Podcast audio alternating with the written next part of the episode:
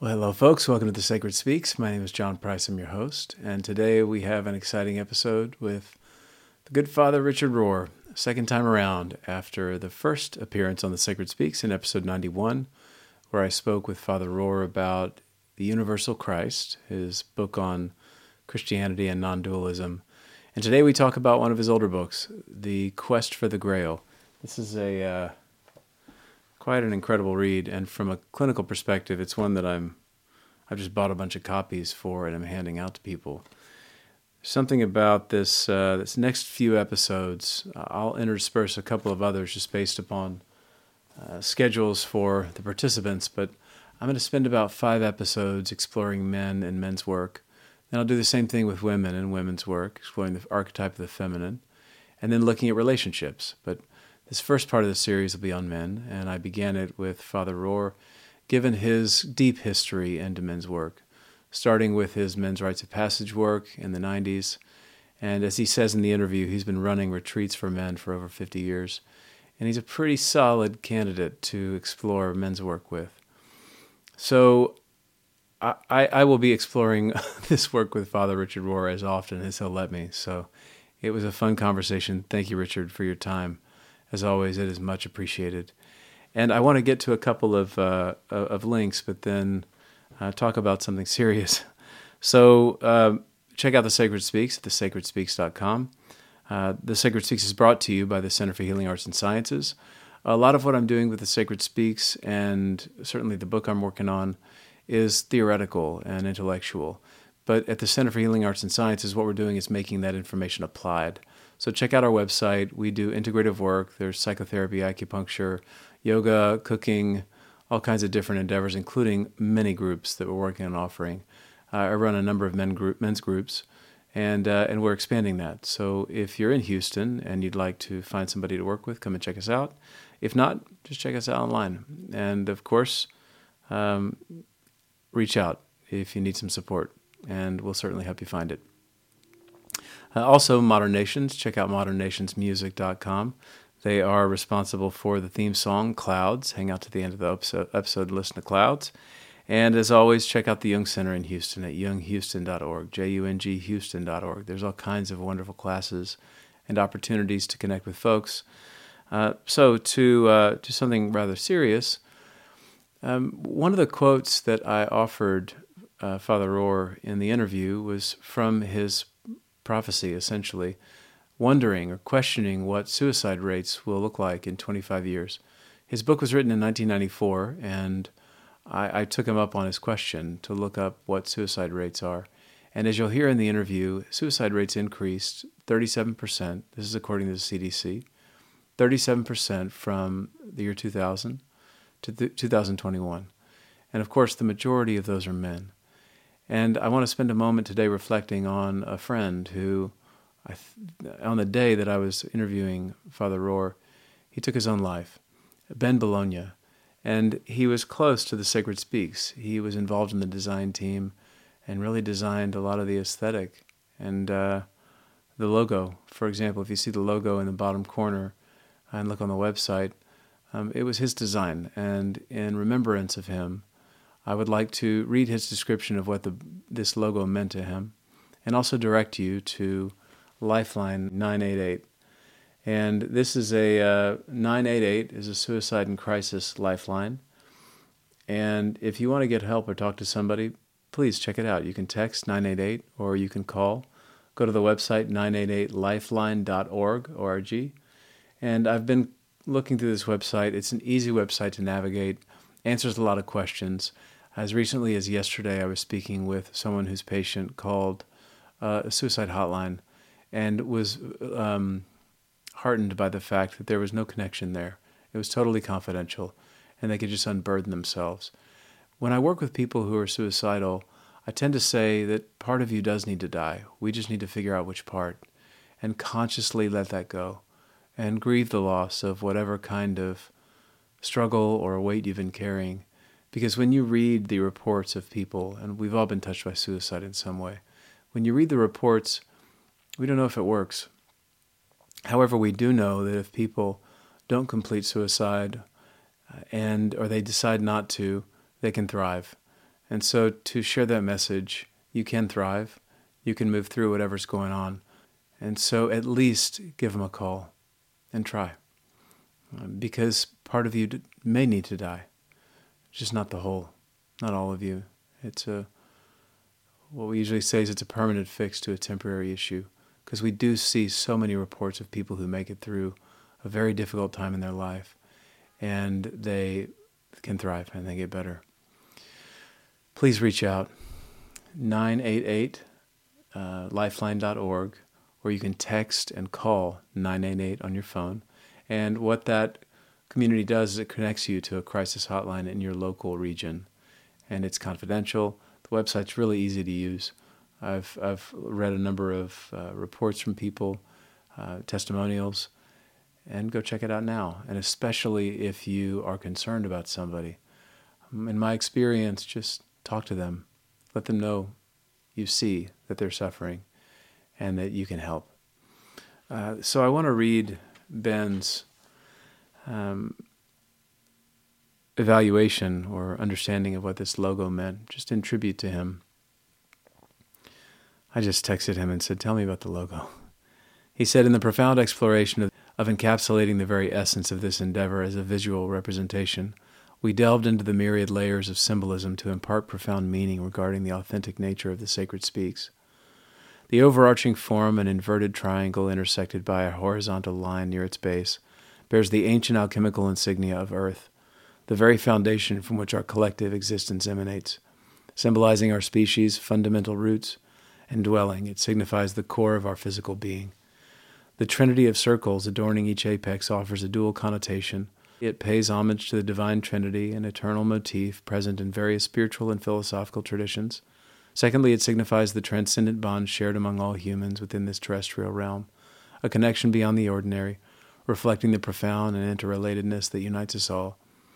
The eye situated atop the emblem symbolically alludes to our enigma enigmatic third eye, an intuitive faculty we employ to expand consciousness and gaze into the uncharted realms of knowledge. As intricate lines intertwine throughout the composition, they foster a visual harmony, seamlessly linking the icon to the bespoke word mark of the sacred speaks thus forming an integral part of the complete brand system.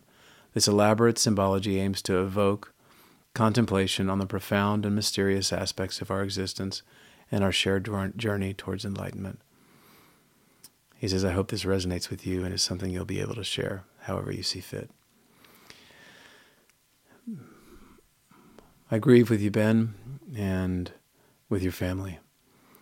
And there are a lot of people around the world certainly grieving now, but when it comes to suicide, there are a lot of people touched by this with increasing numbers. It's pretty concerning. So don't hesitate to reach out to somebody who you feel might be suffering. Just let them know you care.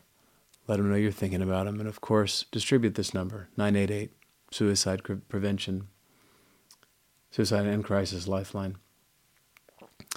And we're going to talk about this with Father Rohr. I talk about men's movement and men's work, and we get into all kinds of subjects. But I think it's so important to uh, take that challenge of wondering in our culture what might be going on that suicide is such a pervasive issue.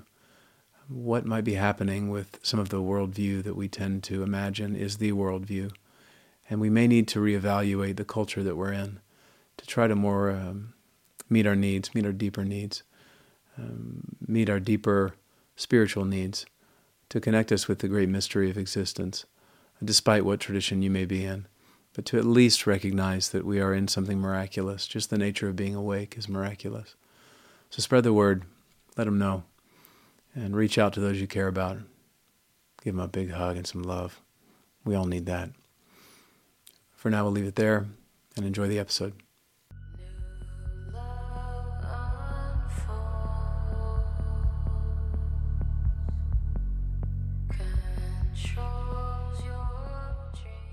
Father Richard Rohr. I can't tell you oh, how good John, it is. It's good to be with you again. it's great to see your smile. Again, again, yes. Thanks for coming. Um, so, of course, I've been gushing about this book. We're talking today about the book, The Quest for the Grail. Here's my copy. I've marked all over it, and I got a lot of questions. We got a lot of ground to cover. So, my gratitude is immense You know how much I love and adore you and your work. And thank you for your time and attention today. I am exuding gratitude. You're so, worth it. Yeah, thank you. And you get it. So it's it's easy to talk to you about it. I know you're not going to misinterpret it. uh, no, I mean people do if they don't think in somewhat psychological, theological categories, they don't know what I'm saying. So go ahead, please. Well, I, I, and we can certainly get into that. I think that there, um, uh, it's so it, it makes so much sense to me. I can't imagine, but I of course know how often people see through their own lenses, and how some sure. of this material is going to be tough for people to grasp. So the the first, uh, I know that you and Jimmy Marsh talked about this, but the first question is I, I just want to contextualize your men's work. And I know this book was written in 94. And so, what brought you to men's work in the first place? You know, several things.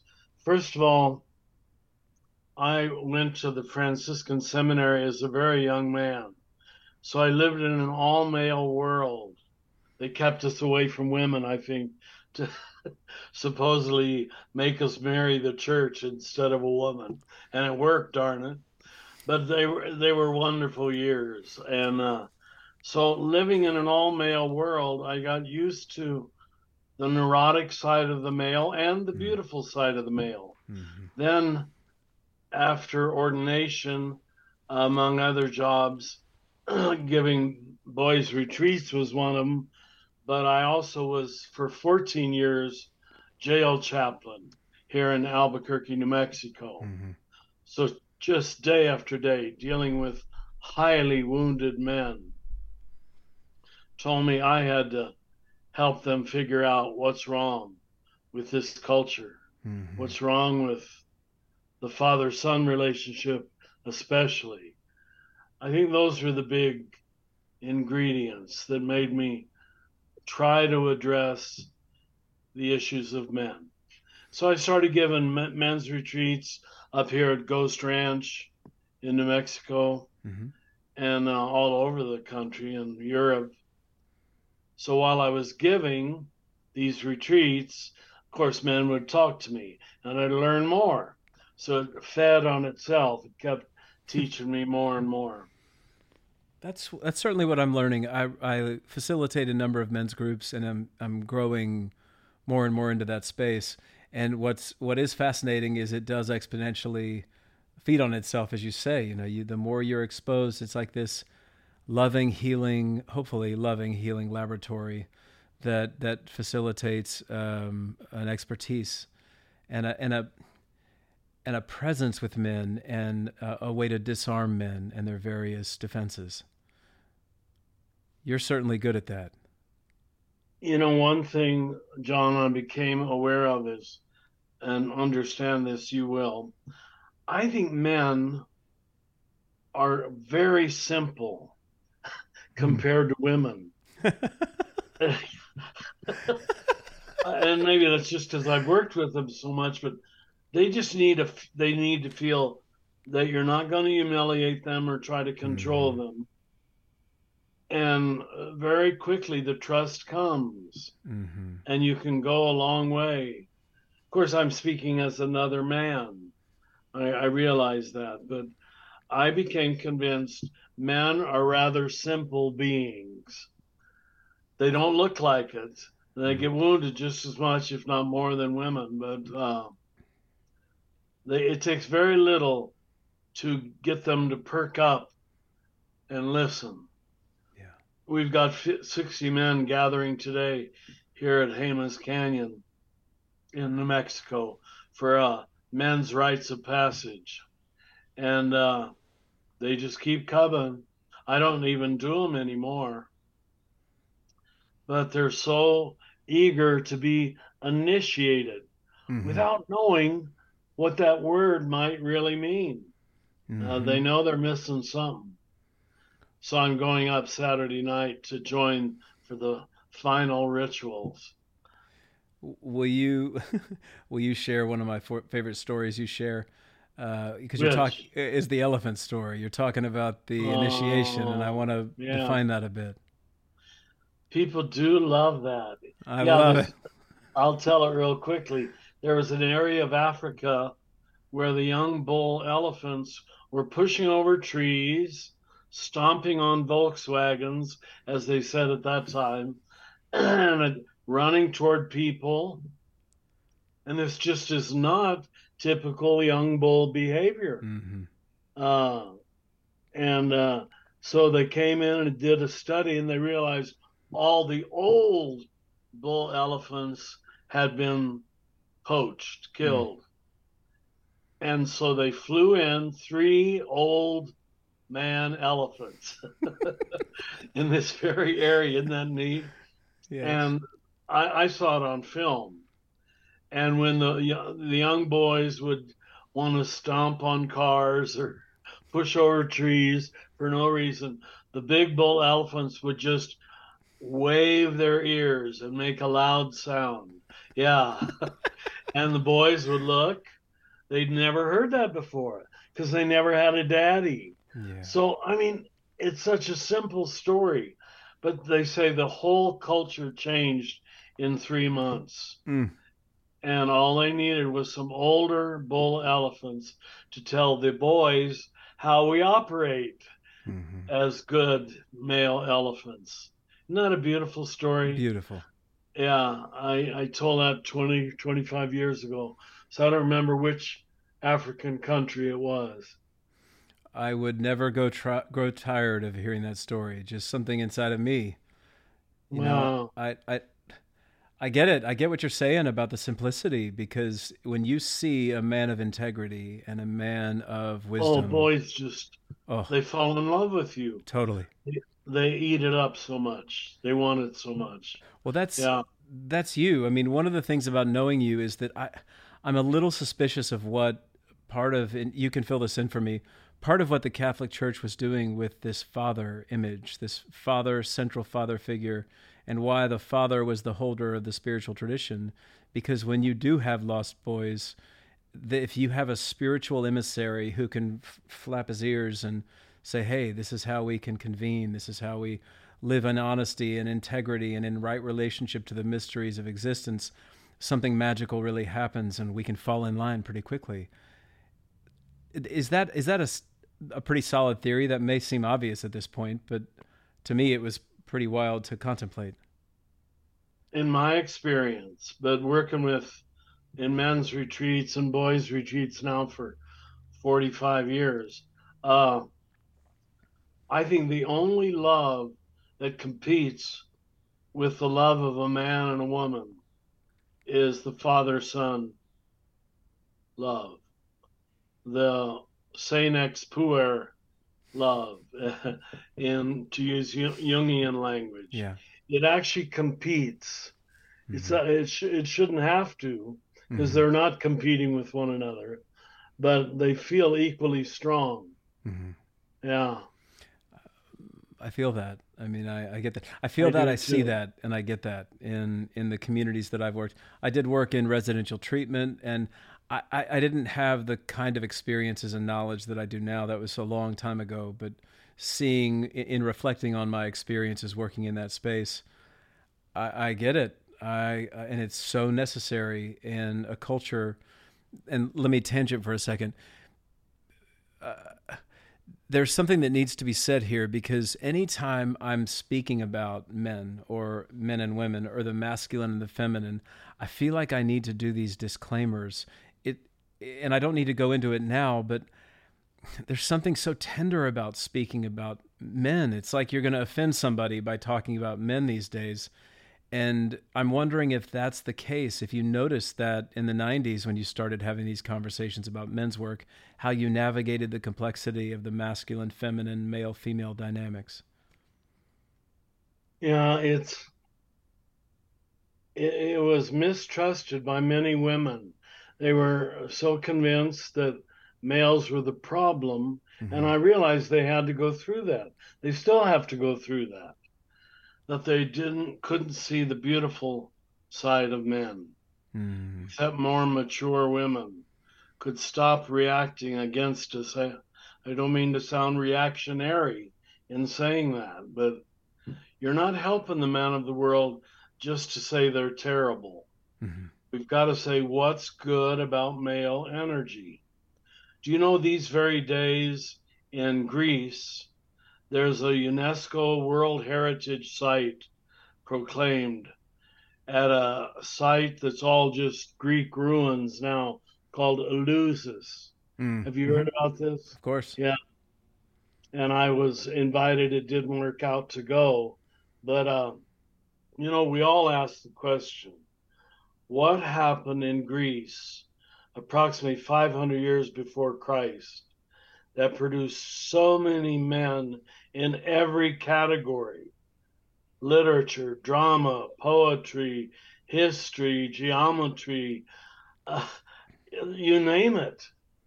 And we're, we're finding out they went to Eleusis, the young Greek male, to be initiated.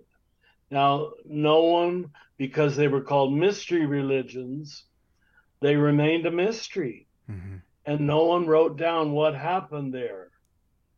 Um, but we've got to ask the question no culture in the world comes close to Greece in terms of producing people at the top of their game. Mm-hmm.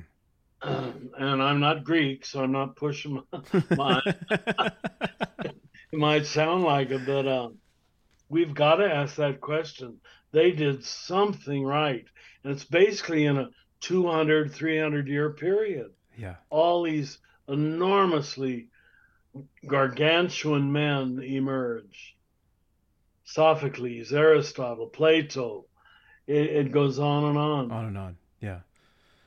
I'm I'm pretty interested in that tradition. Obviously, anybody watching and listening to the podcast, I I started taking Greek, and I, it's been extremely helpful. I learned very, I learned a bit. I learned enough to just kind of slightly navigate around, but it it it's incredible how that uh, learning Greek really is a key that unlocks a lot of our yeah. Western tradition. I had six years of it and I hated it. I'm not good at languages, but I have been happy the rest of my life. Yeah. That I know Greek. That's a First, beautiful technical language. Yes. Yeah, theological, psychological. Well, so I want to jump into this um, the masculine, the, the masculine and masculine archetypes. Can you elaborate on the characteristics that define the masculine archetype as you see it? You know, at the beginning of Quest for the Grail, I just read this this morning so I'd have something to talk about. you have plenty to talk about. when the inner king rules, it's another way of describing good male energy. Mm-hmm. Objectivity is preferred. The outer world is preferred. Now, I admit this is half of the picture. Yeah. I admit that. But we better stop eliminating the, the other half and balancing it with the feminine. Mm-hmm. Reason, law, pattern, spirit, truth. Religions are all, the gods are always up in the sky. Mm-hmm. I went to Germany the Germans pointed out to me how they have these little gnomes and elves sitting in their yards because in German mythology, the gods come out of the earth. Mm. What does that say, huh? Mm-hmm. Um, hmm. it's loyalty to the big story, which is why men get so obsessed with religion and so angry about it, and so because the the way they first understood the big story, which is usually an infantile way. They they absolutize it. They're determined. Where I have another column which says when the queen rules, you have not determination but compassion. Now these categories, I can't prove them, and there's a lot of people don't like you saying them because it looks like we're over defining. Yeah. Yeah. Yeah. And I, I understand that. And I realize that. It's just having worked with them for so many years now, I'm I'm always understanding them in paradoxical contrast to one another. Then it works. Um, like objectivity is preferred. Well, too much objectivity is terrible. Yes. too much outer is terrible It's the Second World War. It's who needs it, you know? And I realize that. But you throw objectivity out, mm-hmm. I'm going to say it, we have the present politics of the United States where truth does not exist. Yes. There's no objectivity. And the irony is this is being presented by men, mm-hmm. but they they're uninitiated men. They're men who have no inner life, no depth, no feminine. Mm-hmm. Dominate the feminine, but they don't know how to integrate or love or be submissive to the feminine. So then it's always dangerous. So, what am I saying? Uh, male spirituality prefers stories of outer conquest. Uh, they want to go to action movies. I'll bet you like action movies. I love them. Yes. I knew it. I. what is that in a man? Loves cars running into other cars. Uh, it's the outer world. Yeah. And it's it's not bad. It's it's beautiful when it can be understood, which is feminine, the understanding part. Yeah. Well, you you write about this. Eh, eh, certainly, we talked about the universal Christ and non-dual traditions, but you write in this book about the need for separation and differentiation to then create completion and unity. That there, that's right, and that's part of the issue where, given the current context of the spirit of the times, we were not able to to discern the differences because it's offensive. And that's there right. there are differences. Now granted that's statistical right? We're saying there's um, there's a tendency or a preference for this if we look statistically at men and women or masculine yes. and feminine. Very good. Thanks for saying that. Yeah. But the struggle is that I mean, I got to own it is that I feel anxious going into the conversation, probably because I know somebody's going to get offended. I know somebody's going to take exception to it. But really, in order to talk about this, we have to distinguish difference so that we can come together in meaningful ways. So I think that's part of my disclaimer that I usually have to say. Thank you. You can only unite that which is properly separated. Yeah. if uh, you don't want to overcome difference. Right. You honor the difference, and then you learn how to put it together. I say the classic pattern, you know that from one of my books, is order, disorder, reorder. reorder yeah. You can't have reorder until you go through necessary disorder, yeah. differentiation, critique, use what word you want. Mm-hmm. And most religious people think what religion is is staying in the first box order, order, mm. order, order, order. It doesn't work. It never did work. Mm-hmm. Uh, you really do a great job of helping helping me connect with a deeply Catholic Catholic, Catholic early tradition. I, I early, yes. You know, I, I really like what you represent from a more mystical Catholicism that has seemed so healthy to me as I've gotten to know you and your work more and more. No, it is. Healthy Catholicism is symbolic, mm-hmm. right brain, with a philosophical tradition undergirding it. And there you have it again the female and the male. Mm-hmm. They can love. Yeah. but, but we don't have much healthy Catholicism today. We have yeah. parochialism. Well, yeah. on behalf of all kinds of traditions, thanks for continuing to take That's that on. That's right. That's right. Yeah. So how, how, I mean this may be redundant at this point, but how do you define healthy masculinity and what are the core elements that constitute that? Uh, I think you're kind of talking about that and that you've defined some of this differentiation and objectivity, but th- this is where we get into paradox because I would think healthy masculinity is not only those masculine dynamics, but it also involves an integration of the feminine pieces that you brought out earlier. Let me try this. Healthy masculinity whatever power roles it holds are whatever outer authority it, it exercises is based first of all on inner authority mm.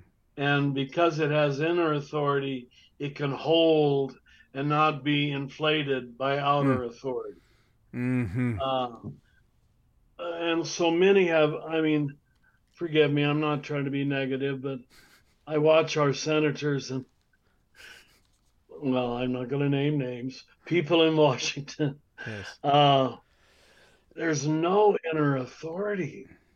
There's mm-hmm. just, I mean, why would you follow them? It's like men who don't know who they are, yeah. grabbing at straws for role and title and money and influence. And it just breaks your heart. And it just leads us to hate males all the more. Mm-hmm. This is what it produces. And I, living inside the church, I mean, the primary critics of wonderful Pope Francis, you know, we're good friends, so I'm biased, I admit, but uh, is the bishops of America. Mm. They fight him at every turn. Uh, I just can't believe this happened. How could they be so stupid? Well, they were too often men who sought a role instead of sought God and themselves. Mm. And you mm. give a man a role before he knows himself, and before he knows God, he'll abuse it every time. Mm. His role. Because it's just, uh, it's an instrumental uh, mechanism by which to have power. And the when the male doesn't have wisdom, he always seeks power. And I don't mean good power. I, there's good power. Yes. Bad power, just power for its own sake. I mean, there's one of the parties, I won't name it, in Washington that it's like you feel like they're shooting themselves in the foot every day just to be right and different than the other party. Uh, it, it seems to me that you're hard. talking about both parties. Well, you know that's true. One, it's just a matter of degree. No, you're yeah. absolutely right. Yeah. You do you do a really good job involving your critique of the liberal or progressive and the conservative, and really looking at what um, underscores that. I think a guy named Jonathan Haidt did a great job in his book, The Righteous Mind, talking about the. Oh, you've read that? Oh, Good yeah, yeah, absolutely. Good. I enjoyed that book very much. But actually, this jumps ahead to something that I want to quote, so we can kind of okay. emphasize this. On page 153, you state, "Patriarchy is the false king, who has not asked the Grail question." Patriarchy is the world of men who just want to get reelected and will tell any lies we are stupid enough to believe. That's a great quote, Richard. And I said that in 94. Yes. And it I, I see, just opened the page. I sure did. And what what baffles me is that I, I, you could have written that book today. I like the, I know, I know. The, the, scariest thing is that you were a bit prophetic in a lot of these, in a number of ways, but in a lot of your predictions about how things were going to turn out given the state of masculinity, but also the broader culture in '94. And I'll I'll back this up in a little bit, um, but I'm I'm kind of shocked by how unfortunately correct you were in some of your predictions. But this quote to me, uh, I I don't know the, the the term patriarchy has become so synonymous with masculinity that it it needs a bit of tending and defining. So I really wanted to put this quote front and center for us to explore. Patriarchy for me is inherently negative. Yeah. Yeah. Yes, agreed. It's the male misuse or non-knowledge of his own power. Mm-hmm. But I, I guess the distinction here that's important is that patriarchy is not synonymous with men. Patriarchy here is oh, synonymous oh, with with uh, uninitiated men, and we're gonna right. we're gonna certainly talk about why you use the Grail myth in this book, which was just so fantastic, Richard. Um, but this the a bunch of uninitiated men you didn't get the you know the waved ears yeah so so um I, I like that you and and for anybody uh maybe i'll try to find a way to involve this um image at some point but you let me find this you talk about Yes, uh, it, it's on page I don't know fifteen. Page. When the inner king rules and when the inner queen rules, you're talking about these differences and uh, you know inner patriarchy and inner matriarchy, objectivity and subjectivity, reason and law, meaning and exception, pattern and repair. Those are masculine, feminine, spirit, truth, soul, remembrance, the public good, the personal good, outer order, inner healing. You know anybody uh, i've already bought a ton of these books. I'm going to hand them out like popcorn. And for these reasons you did such a great job of um, identifying what is so difficult for many people to identify in the It current conversation because they're so emotional about it it's so intensely emotional right now any thoughts on that You know, whenever you have strong opinions, too strong opinions, you have lack of self knowledge, lack of the self critical function. You're overstating your case. That's why you've got to say it so loud and so Mhm. often and with a four letter word, preferably. Uh, guilty by the way i'm totally i'm totally guilty I am shocked at your generation on my own staff here. Of course, I'm 80 now, but we just didn't use four letter words. oh man yes And you, my God, do you use them? And I'm not saying it's bad, but there is some, there's something going on there that's strange. That's all I'm saying. There's some oomph Why do you need to say it in a quasi offensive way yeah to get other people's at- attention? Oh, I'm I'm I'm seeing myself a little bit there because I'm such a I like to push at the You're taboo. delightful. I wouldn't worry. You're not negative. um, so, can you discuss the impact of the traditional masculine archetypes? I'm I'm really kind of wanting to explore something we've talked about: king, warrior, lover, magician. Oh, Would good. you kind of introduce these ideas so we can kind of broaden our our um, we can get some discernment in our masculinity here? An- anthropologists and literary critics, starting 20, 30 years ago, did a study of the stories that fascinate men. Uh, top of the list, of course, was this one, The Quest for the Grail. Uh, and they recognize that in all great male stories, or stories that uh, those action movies that you go to, I've always gone to. Yes. if if you look at them, look next time. There's always four energies, Mm. and it's true. First of all, there's a big boss, the head guy. He can be either good or bad, good king or bad king, but there's always got to be a, a Darth Vader, you know, which means Dark Father, by the way. In that case, it's dark. There's always got to be a warrior. Mm. It was it Sir Galahad in the Arthurian legend, I Mm. think. Uh, the guy who Bruce Willis plays the role, or or Clint Eastwood, or something. I watched all those movies, Richard. And uh, there's always got to be a sage. Yeah. Merlin is the obvious image. The man who he has a thousand faces, Mhm. as Joseph Campbell says. Mhm. Mhm. the prophet, the holy man, the philosopher, the wisdom figure, just or just the senex, just the old man. He's often symbolized, like in the tarot cards, as a hermit, apart from the common domain. And then, of course, the uh, lover, Mm. who also takes many different forms. The poet, the erotic lover, Mhm. the uh, the sweet guy, the guy who uh, loves to communicate, to know, to understand. You find those four energies in any great male story, and they balance and regulate one another. If if there's only one, it's a very imperfect story, and you get tired of it halfway through. It was just the king using his power over and over again. Uh, now, in most literature, the king never listens to the wise man or the sage.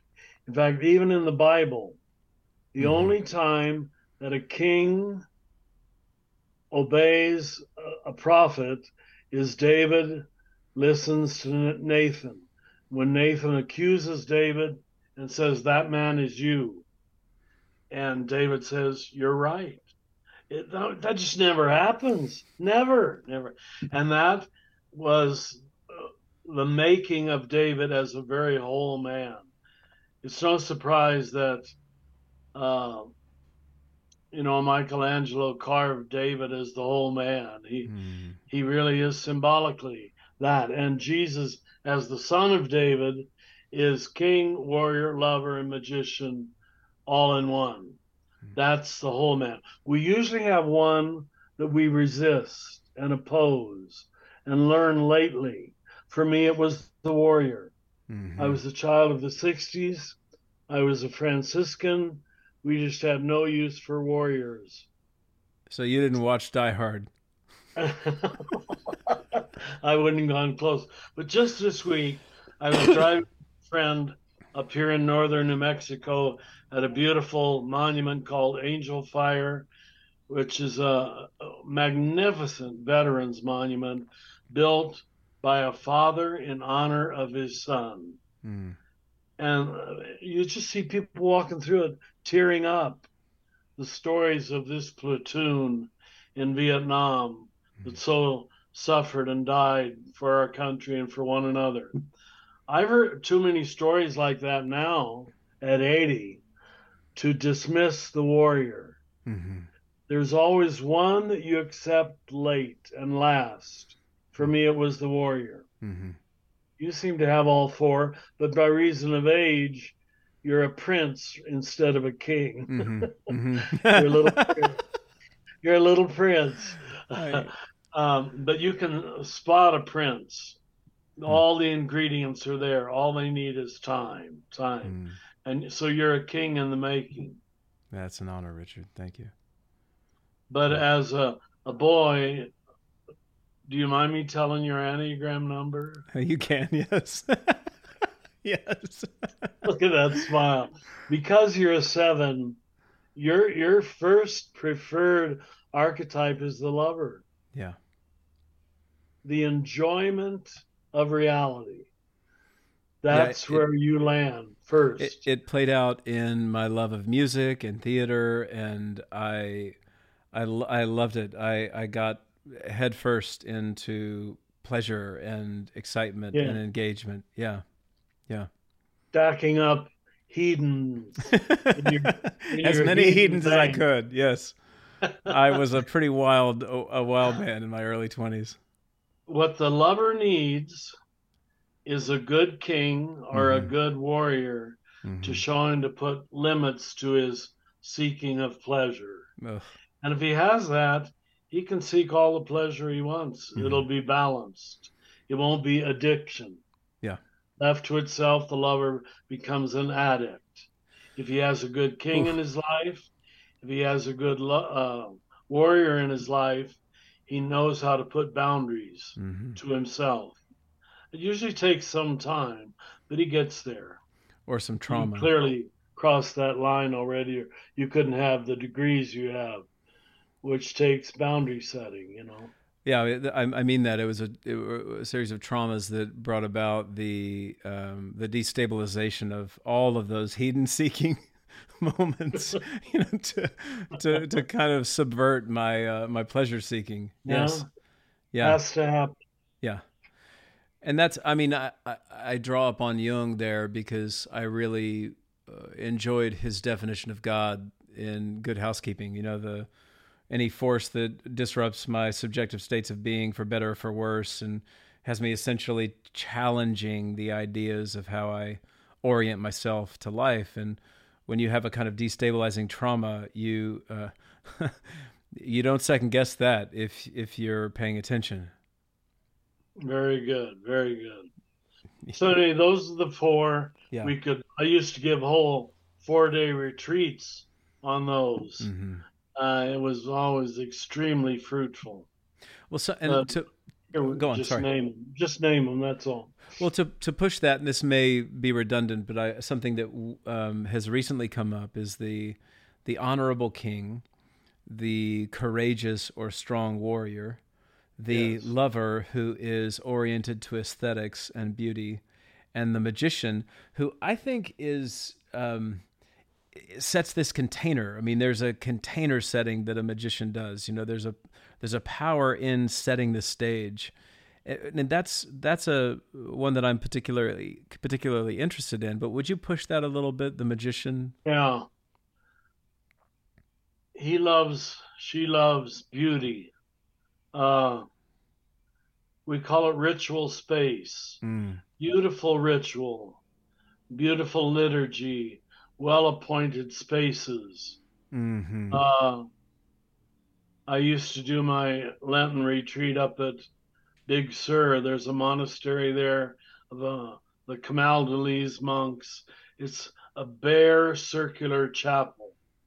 And for Mass, we just all stand against the outer walls of the chapel, and there's one priest in the middle. Just the architecture and the sonorous singing hmm bouncing on, out of that circular space heal you. You don't even need to pay any attention to the words. Uh, so we call them in the rites of passage the ritual elder, one person who just sees to that, that everything is done ritually well. Men really respect li- ritual. If you doubt that, watch the military. My Mhm. God, do they have rituals? You know, Mhm. Yes. they've outdone the church, and men just fit in line with it. They sure It do. gives them comfort when at, when all of us are respecting the same lockstep or salute or flag or. Um, I, it always surprises me that otherwise macho men can so submit to a group ritual. hmm There's something healing happening there. So, um, yeah, it has to do with beauty and sound, art, and poetry. Mhm. We use poetry at great lengths in all of our rites of passage. I used to begin and end all my major talks with a poem. And I can't tell you how many men said they never read poetry till after their initiation. Now they can't live without it. What's one of your favorite poems? You know, uh, the one I found myself, or the two poets I found myself reading the most were the Austrian Rainer Maria Rilke Yeah. and the American Mary. Mary.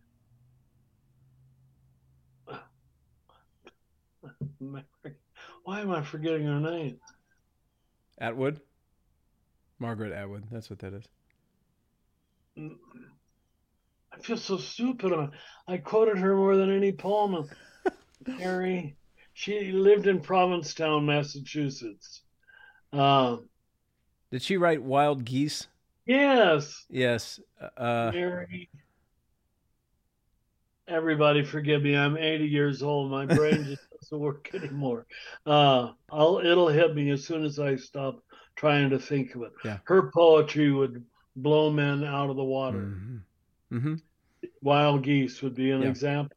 That's one of them I read. Yeah. hmm So there's something about that setting that the magician it it's weird because the one of the things you said before is that when when all these are in alignment, you know, you have an honorable king, a strong warrior, a a, a, firm. Um, I, I, like a charismatic, you know, magician. It constellates a container, and the aesthetics of and love and eroticism of the poet or the lover that's a very well integrated man, and he it just is.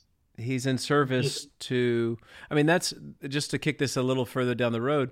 It's um, it's one of the reasons why I love the Knights of the Round Table image, in that there is this circular image that's uh, where men put their sword into service to a higher authority. Yes, And, yes. and that's why I think that the religious function of the psyche, as Lionel Corbett says it, is such an important, constellating, mysterious um, energy or image to constellate that uh, that round uh, orientation. Perfect. Yeah, So- we're on to something with the four archetypes. And of course, if we had time, there's comparable female archetypes. Mhm. Uh-huh. And we got to honor those equally. Okay, hang on. You're gonna you're gonna really. It's gonna bother me here. Um, I'm the editor, Richard. I can. Mary Oliver. Oliver, what's wrong with me? I love her so much, I've repressed it. People used to say I overquoted her.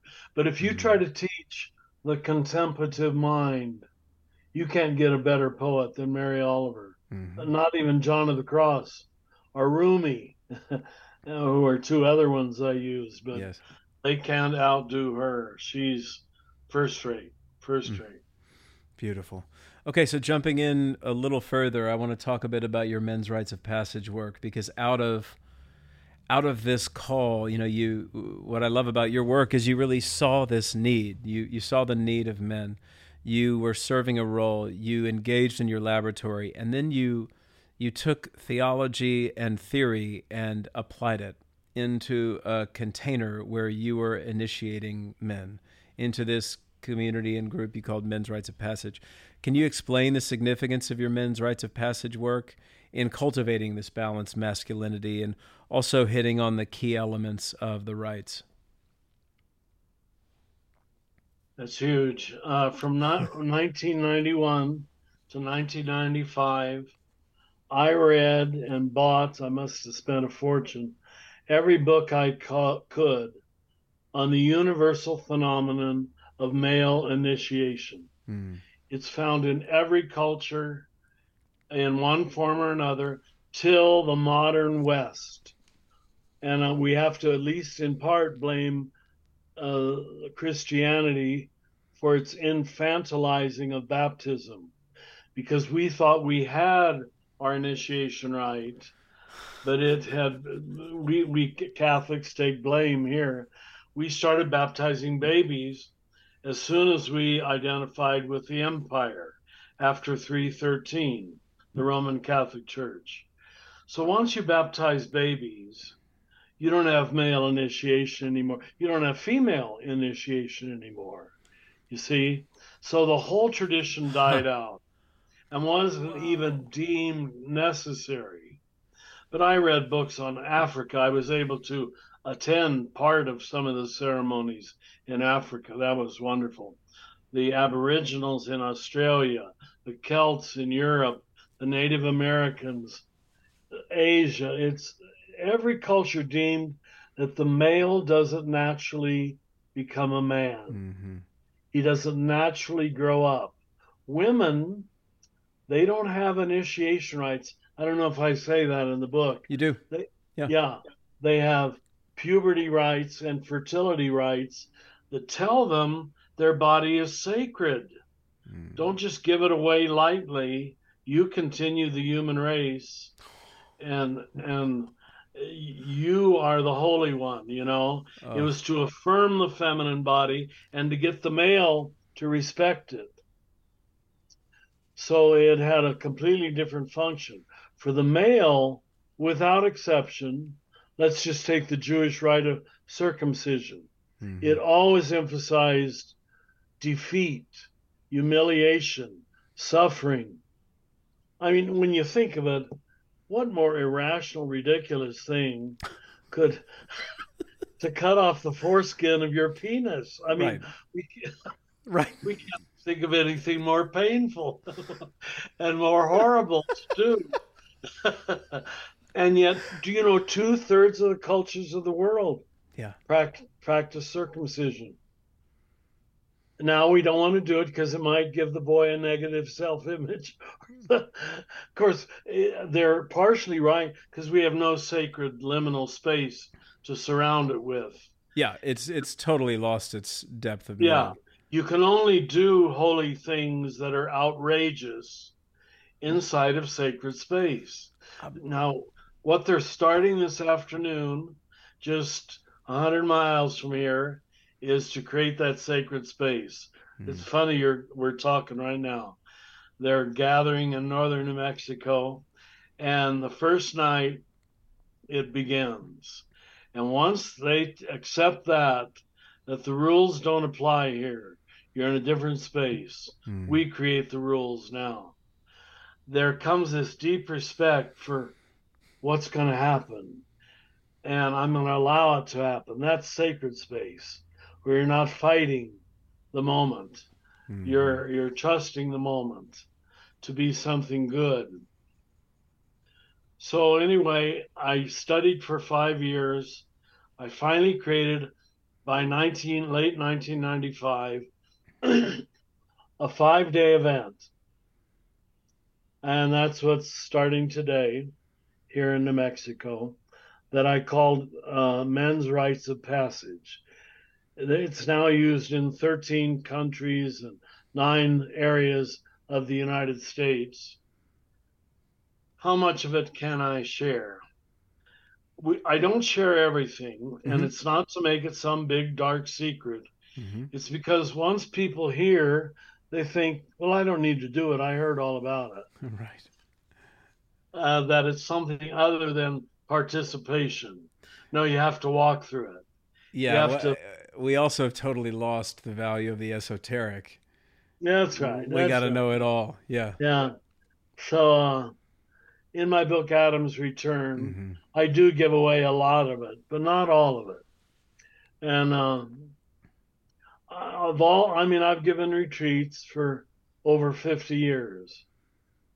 And uh, n- no model of retreat so assured that people would change, mm. really change, uh, as did the men's initiation rites. Men were just ecstatic, different. Mm. They began to write poetry. I would I got more letters from wives than I did from the men thanking me. he said he's a different man. That's why I said, women, you got nothing to be afraid of. He's not going to come home an animal. Mm-hmm. Although a lot of them told me sex was even better. I bet. I yeah, bet you are an animal. Had a soul. Yes. He had a soul. Finally, see when you fly too high, that's the Icarus story to the spirit world without going through the world of soul. Mm. Humanization, let's just call it that. Mm. Uh, spirit is, well, I'm going to offend somebody by saying this, but it's fundamentalist Christianity. Mm-hmm. It, it, has no soul, it's all spirit. Mm. It's an excess of spirit. Define, push because that a little bit. Define that, yeah. Spirit aims upward to the top, the last, the most important. Uh, I accept Jesus Christ as my Lord and Savior. It's all settled. There's nothing more that's worth talking about. my mother wound, my father wound, my addiction, my dominance yep. over my wife. No, we don't talk about these things. That's I have Jesus Christ as my Lord and Savior. Uh... American fundamentalism is really a disaster mm-hmm. for the because we've exported it to the whole world. And forgive me, I, I know you're in Texas, but it, it's it's mainly exported from the deep south, yeah. which was able to compromise with slavery. Mm.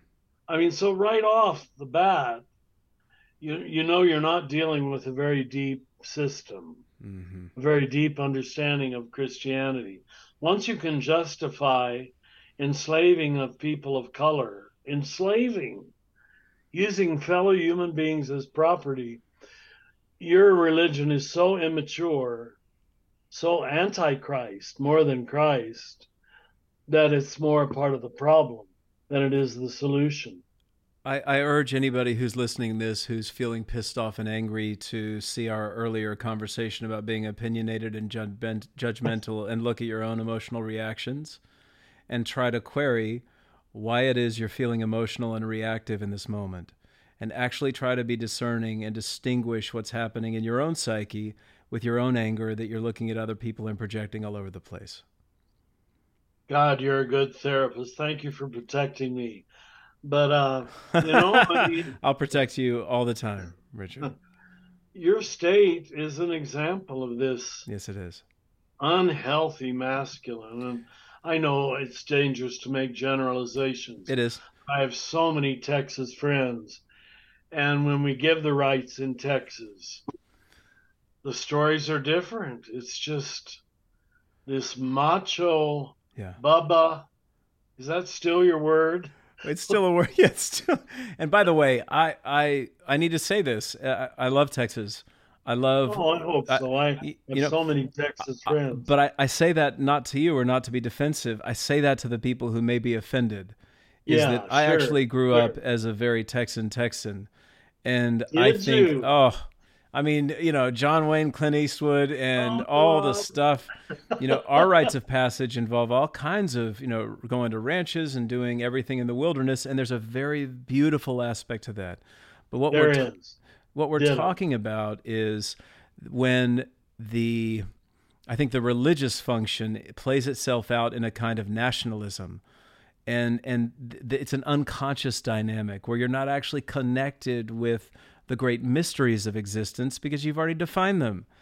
And you, you've already answered for them. And you, you're not recognizing that you don't know there's no cloud of unknowing there are only answers very good and very people good. are saying oh yeah this is heaven and heaven looks like this it's like no you don't know and you can't know and that's the miraculous nature of what the religious function is all about is that you're actually in relationship to the greatest mysteries of existence and when you can humble yourself in the face of those oh. mysteries that's where it, all these beautiful aspects of king magician lover yes, and warrior yes. come into place thank you that was a bit of a rant you know you, sp- you speak of good catholicism but healthy hmm. catholicism in the first thousand years balanced two spiritual traditions the cataphatic, mm. which is knowing God through words and ideas and and uh,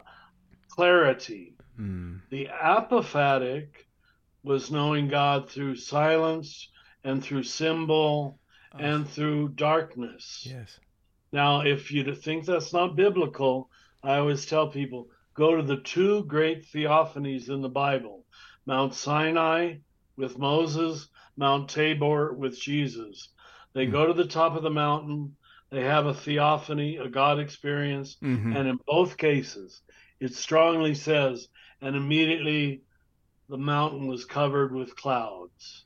Mm. So you have that's the cloud of unknowing. Yeah. Don't think you know God that's because right. you had a momentary God experience on the mountaintop.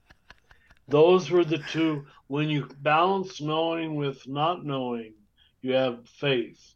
The opposite of faith, I'm going to say this strong, you know it already. The opposite of faith is not doubt, mm-hmm. as most people think, as fundamentalists seem to think. The opposite of faith is certitude. Certainty. Let me repeat it. The opposite of faith is certitude. and that's what we're dealing with. Yeah. Over opinionated people, forgive my arrogance, God forgive me, who don't know anything yeah. about spirituality. And they speak with the greatest certitude. Yeah. And I have happened to meet an awful lot of them in your state. It's yeah. it's because it's a whole culture there. It's mm-hmm. not anybody's fault. Mm-hmm. They even say it with a cute twang and a smile.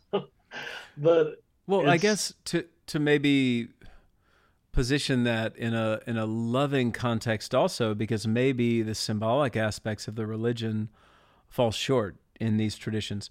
But one arena where they remain strong is in the social dimension.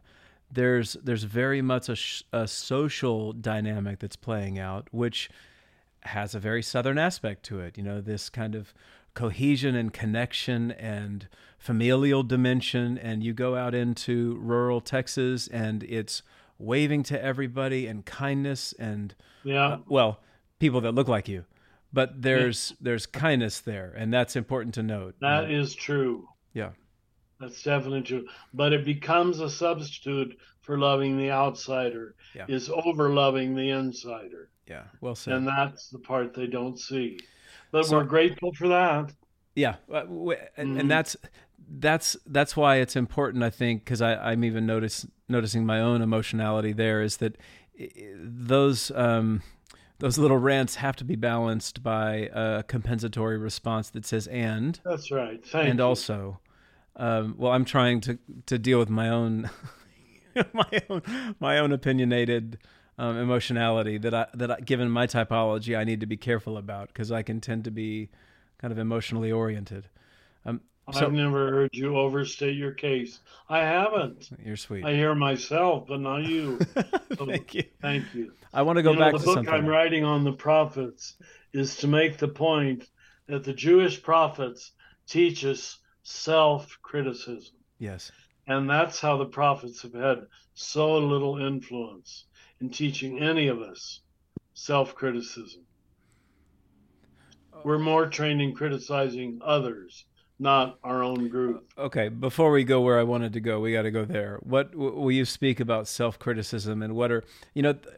I really enjoy it when you start drawing from the well of an older Catholicism because the theology really makes a lot of sense to me. Yeah, and so, does, I, will you pull at that the self criticism?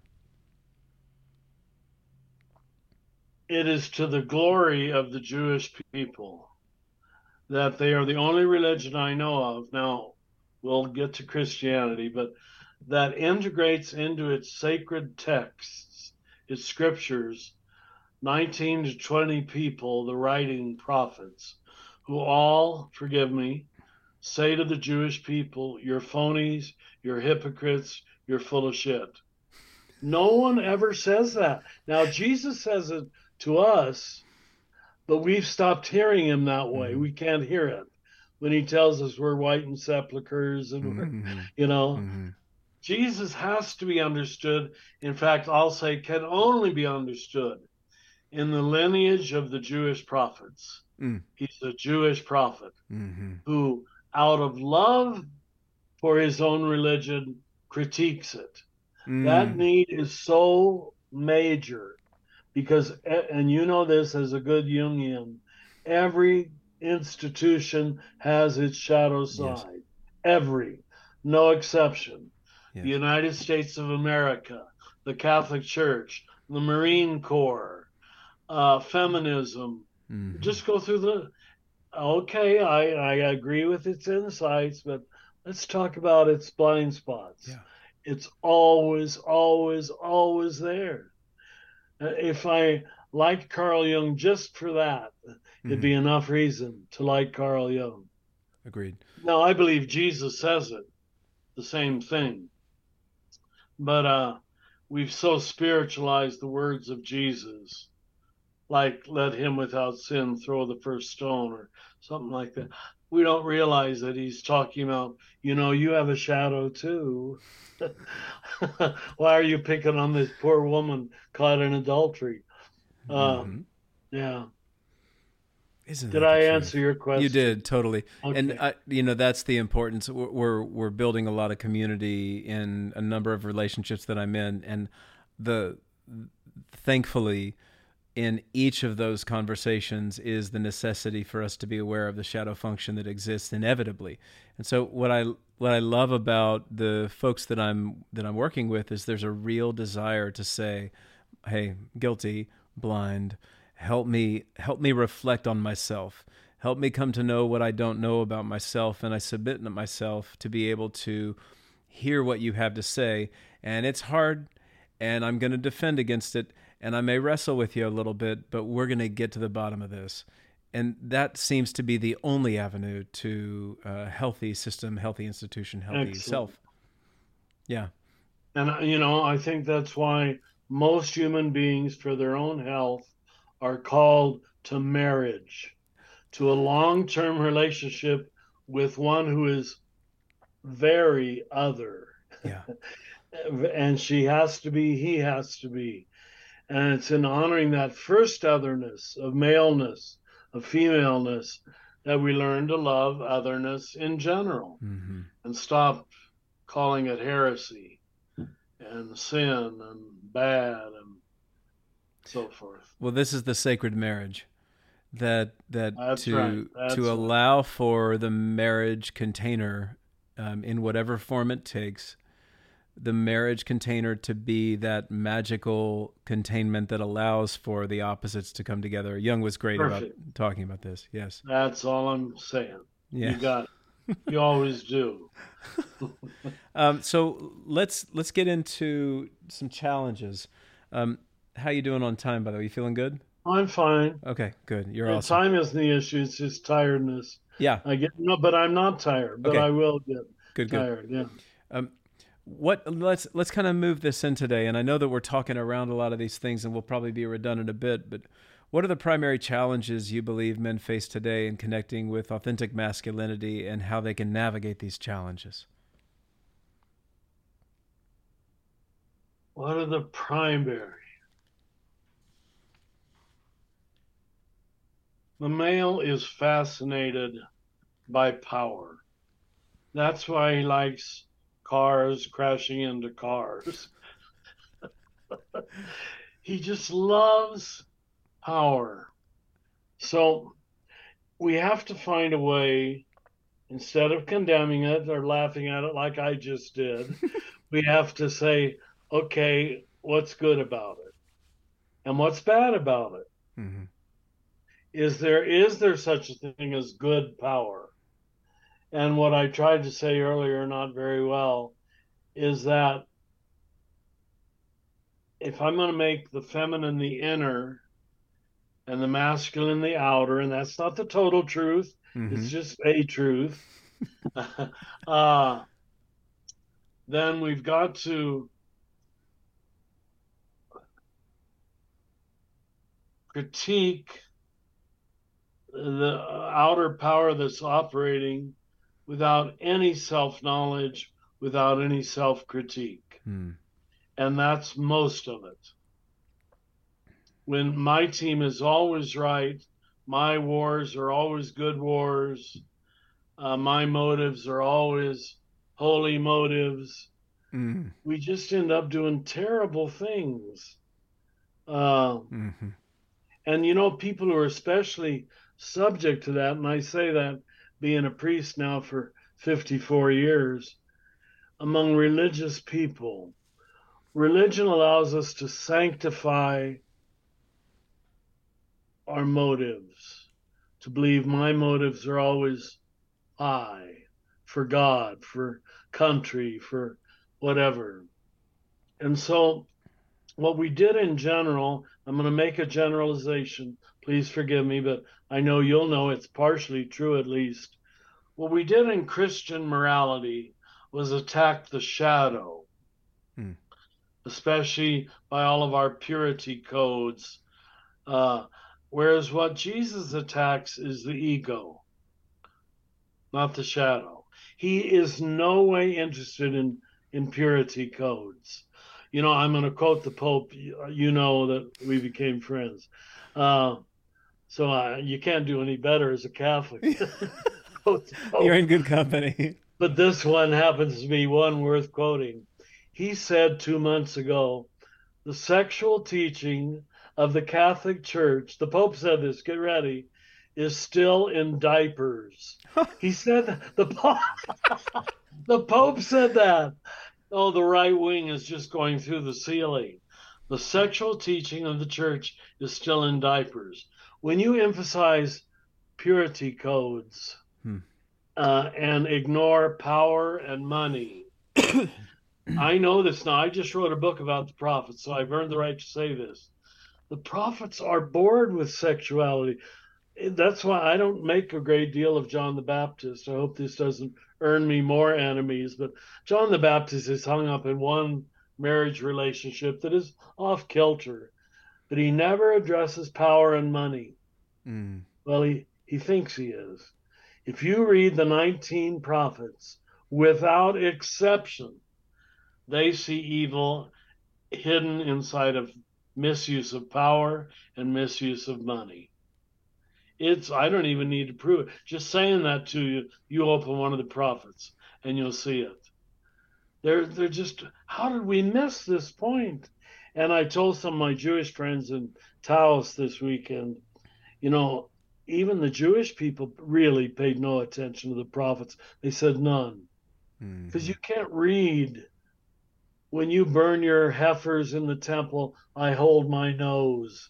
That's what Amos has God saying. I all your burnt animals stink. I mean, they just critique temple worship. Any they're not into the temple at all. And here now we Christian ministers have made our ministry Sunday go to meeting Christianity that has no foundation mm-hmm. in the Jewish prophets about attending a service once a week. Where did that come from? we've all heard it so much we assume it's true. It isn't true in the prophets. They're talking about living a life of justice, and the primary enemies are power and money. Mm. It's extraordinary. And, and all I need to do is say that. You throw their books open and you'll see it. You say, well, how come I didn't see this? Because no one told you to look for it. and once you're told to look for it, you'll see that it's there. So, evil in the prophets is not situated in bad individuals. Mm-hmm. It's corporate, it's the collective, it's society, what we today would call culture. They critique the Jewish culture, the temple culture, the priesthood culture, the king culture. Uh, I mean, the kings kill every prophet. Why? this is such a good point here, Richard. That yeah. that the that I have a couple of colleagues of mine that that there are times when I get too emotional and I talk about the church with these broad sweeping brushstrokes when actually I know many priests and many ministers and many clergy people who are doing incredible work. They're I do too. They're involved in social justice. They're involved in healing. They're involved in well-being. I am a beneficiary of many people who are uh, colored, and many people who are, are ministers in, uh, in, in that are loving men and women that are that are doing exceptional work for humanity, and then you have this uh, overriding issue, which sometimes I've said the church, but really what I'm coming to understand is it's the culture. It's it, it is Very our good. culture that is the problem and and quite frankly, all these clergy people are trying to do good work despite they the are. culture. They are. They are. So I had but to I had to jump in there. So that's attacking the individual. Yeah. And uh, you you read that quote from Peter Drucker. Which one? Uh, culture eats systems for lunch. I say culture eats religion for breakfast. Mm. you know, you know, I, I mean, I've preached on every continent, all over the world. It's much more Indonesia than it is Catholicism or Baptist. It's always the culture that wins. Yeah. The culture that makes you think a certain way. Uh, and what the prophets do is give social critique. I was happy yes. you used the word social justice. Yes. It's not a private virtue, it's a collective commitment or concern. Uh, we've got a lot of work to do to rebuild organized religion from the bottom up. Yes. What we have now, if you don't mind me saying, John, it's a cult of innocence. How we can all prove we're innocent and we're not sinners. We're saved by the blood of the Lamb, so we're even more innocent. Whereas what Jesus does is goes and eat with sinners. Mm-hmm. He identifies with the least, not the top, the bottom. that changes everything, you know? Why is so to hear you speak about this, it's beautiful because your knowledge is so expansive. And yet we still have such misinterpretation of even right. Jesus. What do you see in that? Like what what just comment. no easy we task. can't let Jesus speak his real truth to us. You know, like he never talks about homosexuality. Mm-hmm. He never talks about transgender. In fact, he honors eunuchs, mm-hmm. who would be the New Testament counterpart to what we call transgender or are gay. And yet we made this the be all and the end all. He never talks once about abortion. Hmm. And that's almost the hallmark of the Catholic Church for the last 20 years is to be against abortion. I'm not saying I'm for abortion, I'm not. But come on, when the whole thing is framed wrongly, mm-hmm. and the very people who are against abortion belong to the gun culture and believe in euthanasia and capital punishment, why should I believe that they're pro life? Mm-hmm. It just it, it, doesn't work. It just doesn't work, you know. Uh, so this is what's falling apart. What I'm saying directly, people are recognizing intuitively, and that's the only reason I think my books and recordings have been received. People already intuitively know, forgive the arrogance, what I'm saying is true. forgive me. Well, it no, you you it's like a reclamation of you know you you're so knowledgeable especially when i love it when you start talking about jesus in the way that you do because it's a very different jesus than many very people different. have ever come to know. Very different. Yeah. So um uh, gosh Rich, you know talk about men. No this is going to yeah i could go off in religion. But when you hear men's confessions the big sin is masturbation. Yeah. And and I mean, this is the locus of evil, uh, and there get to a purity code, and then you've mm-hmm. got people feeling inferior, unworthy, mm. inadequate. Mm. So you keep your eyes focused on, in this case, masturbation, and you never have to see that you're not paying your employees a just wage. That's where you're really involved in evil they don't want to hear that, so they'd sooner talk about masturbation. Touching your own body. You Pleasure. get tired of it. Yes. You always know when their voice gets quieter. I'll tell you what it's like to be a confessor. The male voice gets quieter and he'll use some euphemism for masturbation. and I know it's because he feels such shame. Yes. Father, I, I touched myself. Okay. you, you don't pursue it any further well, you said, uh, I want to quote from you because it's on this subject on page 162. If I were Satan and if I wanted to destroy Christianity, I would work overtime to tempt Christians to hate the flesh because we are the only religion that ever believed oh. that God became flesh, incarnation that hates the body. Thank you oh, for beautiful. hearing that. Yes. It's true. We don't love the body and that's reflected in how we've treated the corporate body we're all walking on the earth. Yes.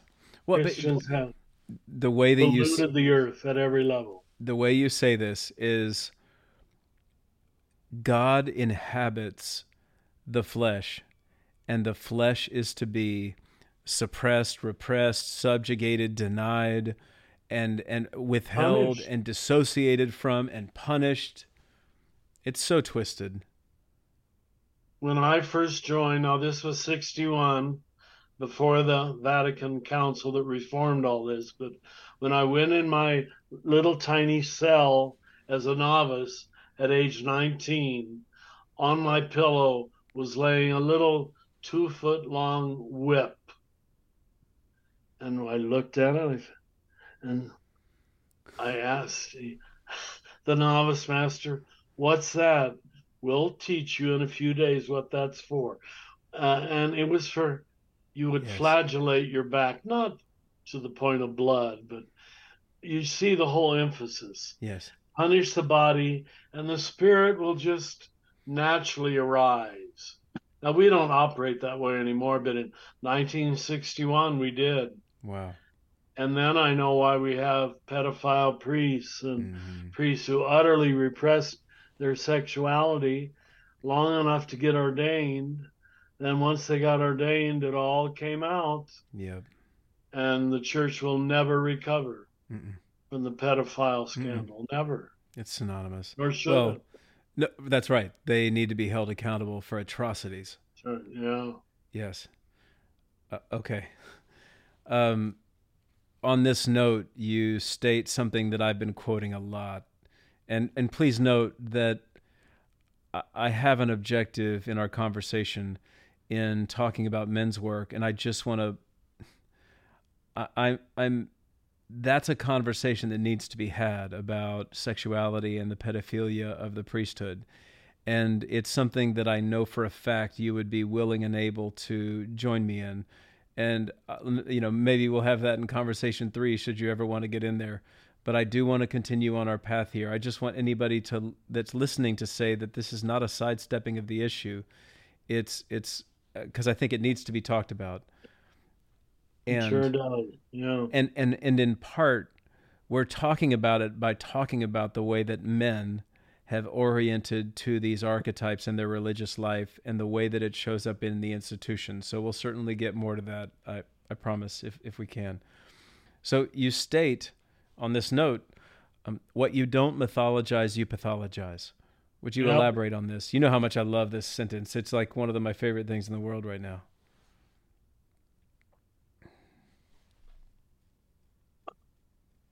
Religion is meant to give you a symbolic universe inside of which you can live safely and happily, safely and happily.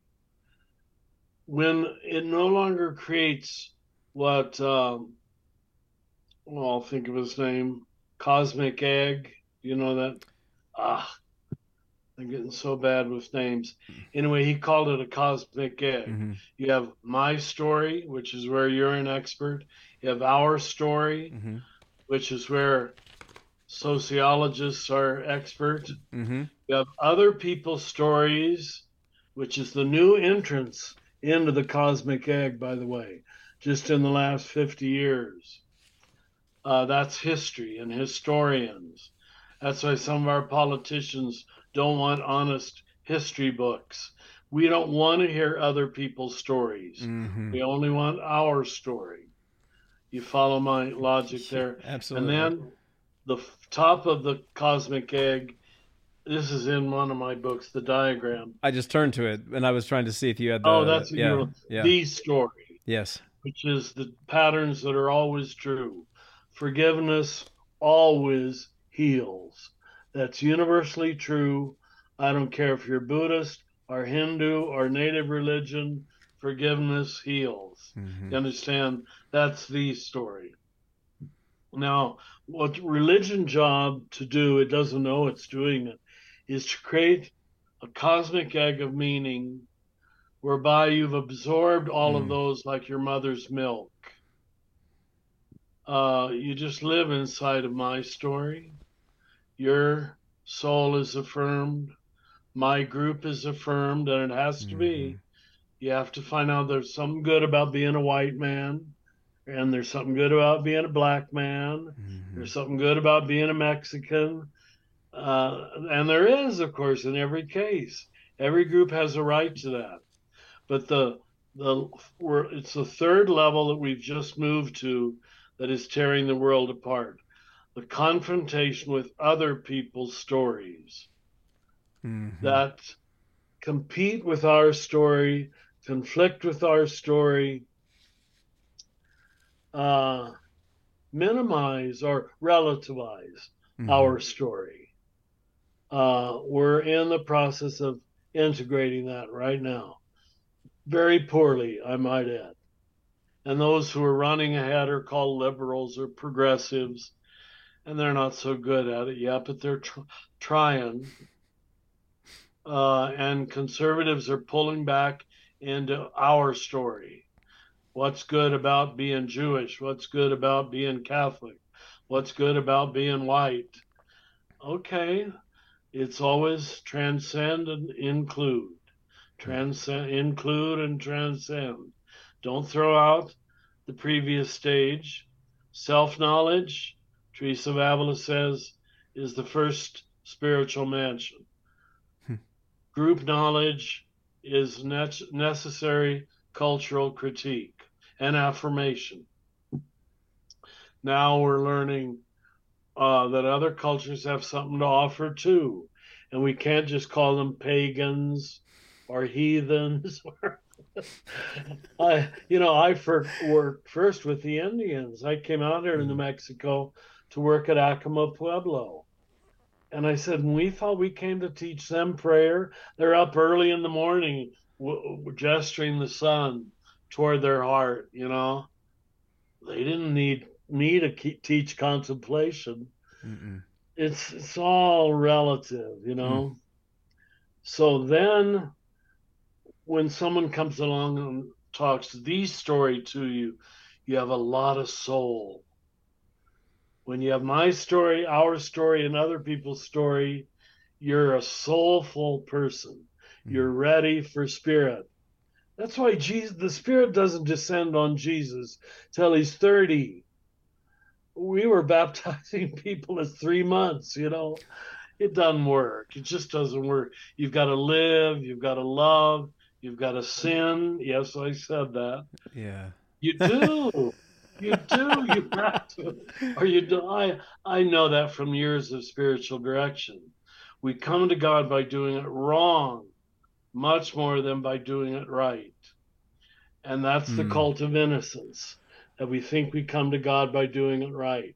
All doing it right does is make you arrogant. The Greek theater called it hubris. I, am just having this. I have to go back to this. I have to go back to the pedophilia piece, and I have to pull this together. Which is, you said earlier, because I'm, I'm I'm having a kind of mind blowing piece, and I know, I know, I'm with you. Um, I'm with you. Uh, good. Take you. Circumcision what you what you're blowing my mind about is that circumcision went from a an initiation rite that happened around 12 or 13 years old that involved pain that involved pain at a conscious stage wherein there was a transition from one stage to the next. And what we've done is we've medicalized it and put it at the very beginning of an infant's life. And made it pretty. Put him in a white dress. Even the boy is in a dress. Go ahead. So that right? This piece which i i want to see where we go baptism, which which you and I have had a conversation at one point about there are some theories that exist that baptism had to do with an ecstatic event wherein somebody was brought close to their death and then they actually came back reborn. Now, that's who knows? I think that certainly makes a lot of sense to me. That fits all my studies of initiation. Go ahead. So, and just to clarify for anybody, what we're talking about is one theory that suggests that a baptism was a drowning, where somebody symbolic was drowning. was a symbolic drowning. Somebody brought to a scary experience where That's their right. their life was challenged, and they had the experiential knowledge of that transition from I can die into now I approach life in a different way. I've been reborn. It's not oil or water sprinkled on your head, mm-hmm. But what we're doing is same thing with circumcision. My mind is being blown. Is we're doing it at the very early stages of life. And then you're talking about the repressive aspect of these religious traditions that are um, hating the flesh and repressing the flesh, right. which creates the condition in which you have sexual pleasure repression that plays itself out in very harmful very shadowy ways within the organized tradition, and then a gigantic cover up that says we can't look at our shadow. We can't look at what we created. We have to s- move it over here and continue not to look at it. So I, I couldn't resist, Richard. It was just. No, yeah. that's appropriate. It, it all fits your pattern, what you're describing there. Yeah. So, we, um, by the way, the Jewish people did the same thing we did by Jesus' time, the baptism of the adult male that we see in Abraham and Moses and several others has begun on the it happens on the eighth day. Mm-hmm. I was baptized on the eighth day, but they were circumcised on the eighth day. Mm-hmm. So even in temple Judaism, the boy didn't remember his circumcision. Mm. Mm-hmm. Just so you have your facts straight and someone doesn't dismiss what you're saying. No, thank you. I, but that I've heard that before that that part part of the church that and again I say this trying to be more careful part of the church's sin is that it wasn't conscious of the repressive nature of an incarnational right. tradition that is renouncing and repressing the nature of our flesh, the nature of pleasure, the nature of reproduction, and therefore creating a shadowy condition in which in which it gets expressed in unhealthy ways that create more harm um, than uh, than it needed to. Than it certainly needed to. You know, it also, uh, and when we teach contemplation, we teach non-dual thinking. Mm-hmm. Because most of the West was dualistic, once you made the soul that which goes to heaven, mm. then the body had to be the problem. Uh. And we find that, I'm afraid, from the earliest centuries. This, not in Jesus, but in his followers. It's the too easy enemy to repress the body with the assumption that the soul will emerge if the body is repressed. That's a lie. That's not true. Because you noted this in the book that everywhere you look in nature, the we are, and, and this is what's happening with uh, panpsychism, with uh, with a lot of what's happening in the world of consciousness. That we are not, that a lot of folks would suggest that consciousness is not created in the brain. We are in consciousness. That's right. Consciousness exists, and we plug into it now and then when we're surrendered and when we're in love. Hmm. You know, you and I have been in contexts where that love is just yeah. floating around and you're part you're grabbing it out of the air almost it's where it where is this and we're grabbing it in one another's bodies not in a genital way i right. just mean in a, a touch way yeah every person jesus healed he touched well and if we a lot here how's this for um, differentiating what we were talking about regarding the, please, again, the church and its practices, and in particular the Catholic Church. You talk about in this book, Quest for the Grail, what you did with touch and one of the rituals that you wrote about. And so I hope I'm not overstepping that esoteric.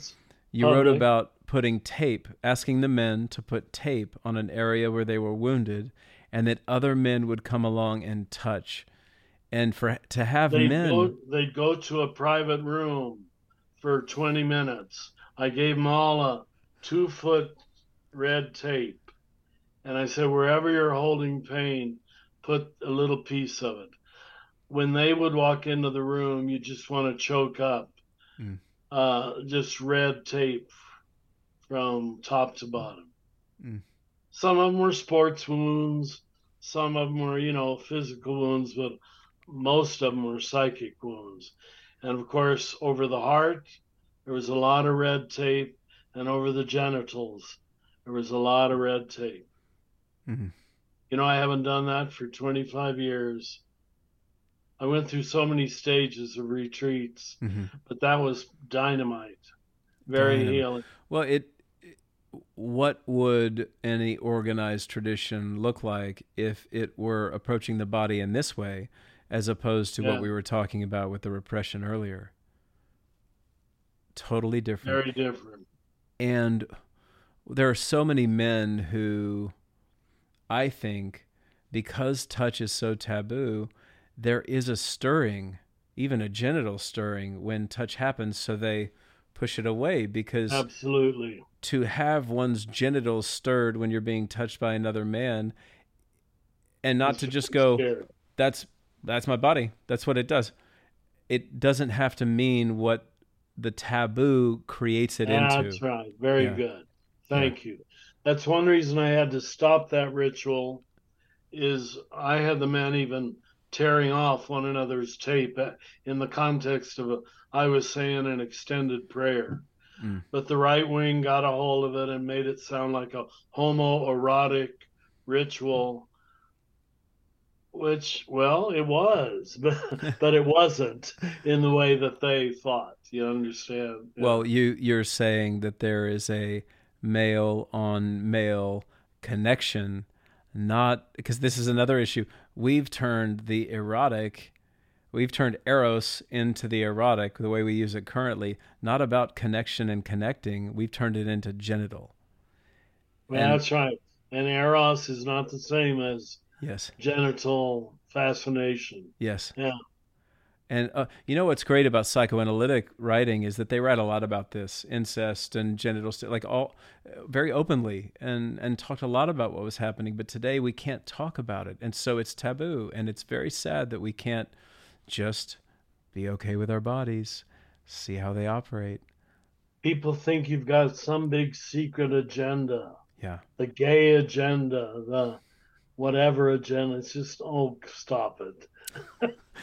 okay, so I, I want to. You're, you are, despite what you're saying, you're incredibly generous with your time, and I want to be mindful about what we're doing. So I'll start kind of closing us out, just so we're uh, okay. So close me out. Close so, me down. I want to comment on. Um, oh shit! Uh, I have I have a lot. Um, so I want to pick the right. Yeah. Um, I I said this earlier before we started recording, and I want to note this because you you had a prophecy in your book you you question on page 139 you say what are the suicide rates going to be 25 years from now and i looked this up so i really? want to i want to show you what the suicide rates are now um, you wrote it in 1994 it is 2003 so we're a bit beyond your 25 years here they are suicide rates increased 37% between 2000 to 2018 37% increase. They decreased 5% between 2018 and 2020. However, rates nearly returned to their peak in 2021, with the majority being men. This is from the CDC's vital statistics in the United States of America. Please. So the decreases during the pandemic? Yes. Yeah. I don't know. I, I have to look into that. You know, I always say like the body cannot live without food, the soul cannot live without meaning. Mm. And this culture, it is not deeply meaningful to make big money. It just isn't. It's fun, it's helpful, but that doesn't satisfy the soul. And mm. every great spiritual teacher has said that. That's not new. And when you give the young man the impression that just get rich is going to satisfy you, it isn't. That's telling him a lie. It isn't. So um, we don't have much meaning, in depth meaning, because we don't live in a symbolic universe where, you know, my old phrase, where everything belongs, mm-hmm. where it's all meaningful, it's all inherently meaningful because it's all connected to God. That's that's what good theism does for you. It connects you, everything to one and oneness. But we've lost that center point. Uh, and I'm not into organized religion, you know that. Mm-hmm. But I am into a, a mythic universe of meaning, which healthy religion gives you. That's right. And uh, fact, I don't know anybody else who can give it to us. Right. You that's know? that's the irony is that to reclaim the the health of the culture is to create healthy religious containers and that's right. That's I would actually advocate to have healthy religious spaces. Yeah. Well, you you your prophecy here is a sad one that as a clinician I work with often and the the impact of suicide affecting family systems because we don't have you know yes yes um, okay i want to see another great quote we don't have to go into because i just like to quote you at this point um, is that great religion always begins in mysticism and ends in politics i love that who said that am i quoting someone else uh, well I think you. I think that. I learned that somewhere. I don't know. Yeah, you're you're passing it along well. Um, and another here is that uh, on page eleven, you note the work of religion is to awaken the soul so that it will be ready when the teacher arrives or when the Messiah comes. Healthy religion. Healthy, yeah. So, just in closing, um, as society evolves, how do you envision the future of masculinity, and what advice would you give to men navigating this changing landscape? You know, I believe, I'm sure you've heard of Brene Brown. Of course. And we've made friends, and uh, she's even from your city. She's she? a fellow Texan. there you go. Uh, we uh, taught together. Uh, she came to our center. Mm-hmm. And we both agree that the door has to be opened by vulnerability in some form, mm. some form of admission, surrender, mm-hmm. trust, use whatever word you want. But without it, nothing new ever happens. Mm. If it's just solidifying boundaries around me or around you. And so, is God going to have to make us hit bottom? before the male can be vulnerable? Uh, I hope not. But it's more and more looking like that. Hmm. Like until he really suffers, the typical male refuses vulnerability. He refuses to admit mistakes. Again, I think it's mirrored uh, in our former president and the so much of the leadership of the country. A mm-hmm. total denial of even the possibility of their own shadow. Mm-hmm. That's anti vulnerability. We're in trouble. And, and I'm not criticizing him as much as I am who are this 30% of people who don't see a problem with that? Mm-hmm. The people who are voting for him. Oh, what kind of maturity do they have? that they can't see through such narcissism. That's scary. Yeah. And uh, could easily lead, lead us into a very fascist worldview. And I'm not trying to be dramatic in saying that, but he is as much as saying he's going to go there. He is saying it. And people are still going to vote for him. They're like, lemmings running to the sea to drown themselves. So this worries me about our culture. Religion hasn't been doing its job, and culture is suffering. Yes. Because religion pointed to the shadow, not the ego. The ego is out of control. Initiation was always trying to imitate the ego of the young male without exception. I didn't study a single initiation rite that didn't seek the lessening of hubris in the young boy, because that's where he goes. Well, I, the thought that comes to mind here is that so often with young men that I've worked with, and certainly in my own masculine development, the things that we try to protect against because we fear we will be seen as weak the act of trying to protect to protect against that weakness is the weakness. To open and reveal oneself is the strength. That's why you're a good therapist. Go ahead. no, it is. It is. Yeah. Well, do you have any other thoughts? No. closing. I'm tiring. I know, me too. Uh, I get sick of hearing myself. Well, I don't. Uh, and if I've said anything offensive, on this. Please forgive me, people.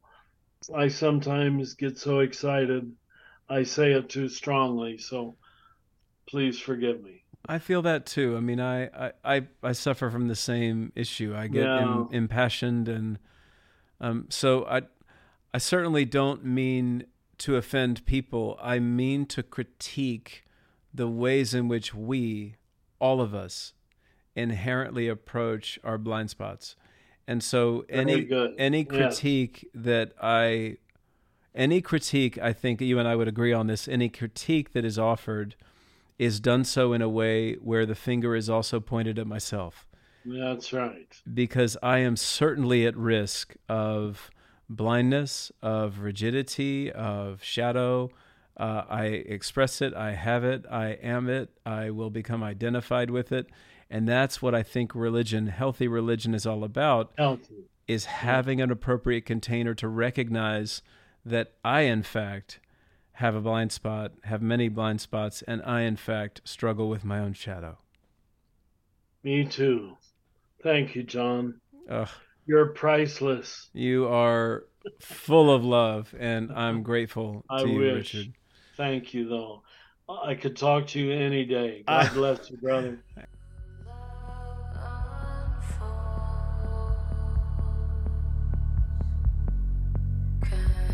Oh.